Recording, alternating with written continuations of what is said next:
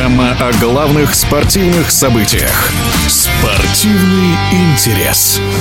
На старте чемпионат России по биатлону в Ханты-Мансийске преподнес как минимум одну яркую неожиданность, имя которой Наталья Шевченко. Вчерашняя лыжница в свой первый сезон в биатлоне на национальном турнире выиграла сначала спринт, а затем и пасьют, допустив по ходу двух гонок всего один промах. О дебюте 22-летней свердловчанки, а также о раскладе сил нынешнего биатлонного сезона в России в эфире радиодвижения рассуждает мастер спорта международного класса, победительница и призер этапов Кубка мира, призер чемпионата мира по биатлону, участница Олимпийских игр в Сочи Ольга Подчуфарова. Насчет э, успеха Натальи Шевченко, честно говоря, я думаю, что это как раз-таки тот случай, когда это не разовый успех. Почему-то мне кажется, что она как раз-таки из тех спортсменок, которые способны показывать стабильный результат. И если она нашла для себя стабильность в стрельбе, понятно, что первые там год-два будут э, какие-то тоже волны у нее. Но, тем не менее, те люди, спортсмены, которые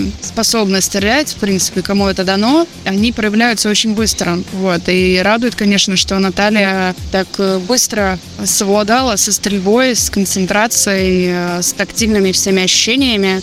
И в первую очередь э, со своей головой совладала, демонстрирует потрясающие результаты. Я лично надеюсь, что она в таком же ключе продолжит и дальше развиваться, как спортсменка-биатлонистка именно.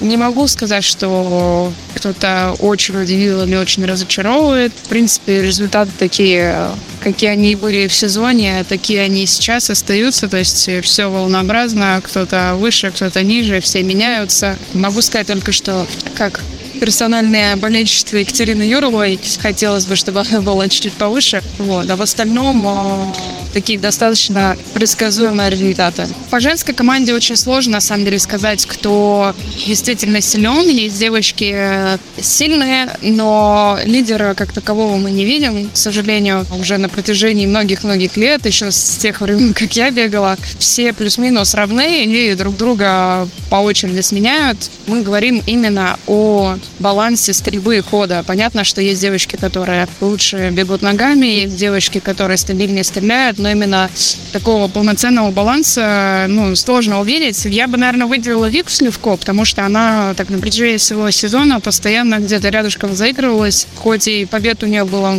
мало, не скажу точно сколько, не настолько подробно смотрела, но она все время где-то рядом. Мне она бросала в глаза все время в каждой гонке, она, она была видна. Вот. Остальные девочки друг друга сменяют. Вверх-вниз, вверх-вниз результаты гуляют. Вот. Что касается ребят, то, конечно, выделяются очень сильно Эдик Латыпов. После него отмечу, наверное, Даниила Сарахвостова. Карим Халилей э, стабилен, но, к сожалению, стабильность это немножечко не по месту, вот, но, тем не менее, она его все равно вывела в общем зачете Кубка России на высокий результат. Хотелось бы от него видеть более ярких, конечно, гонок. Ну, я думаю, что и сам этого хотел бы. Ну, действительно, повторюсь, что очень сильно выделяется Эдик. И я смотрела, например, некоторые этапы Кубка мира, и чемпионат мира отдельные гонки. Даже визуально по движениям видно, что Эдик абсолютно точно составил в серьезную конкуренцию всем участвующим там в случае, особенно если бы он смог совладать со стрельбой.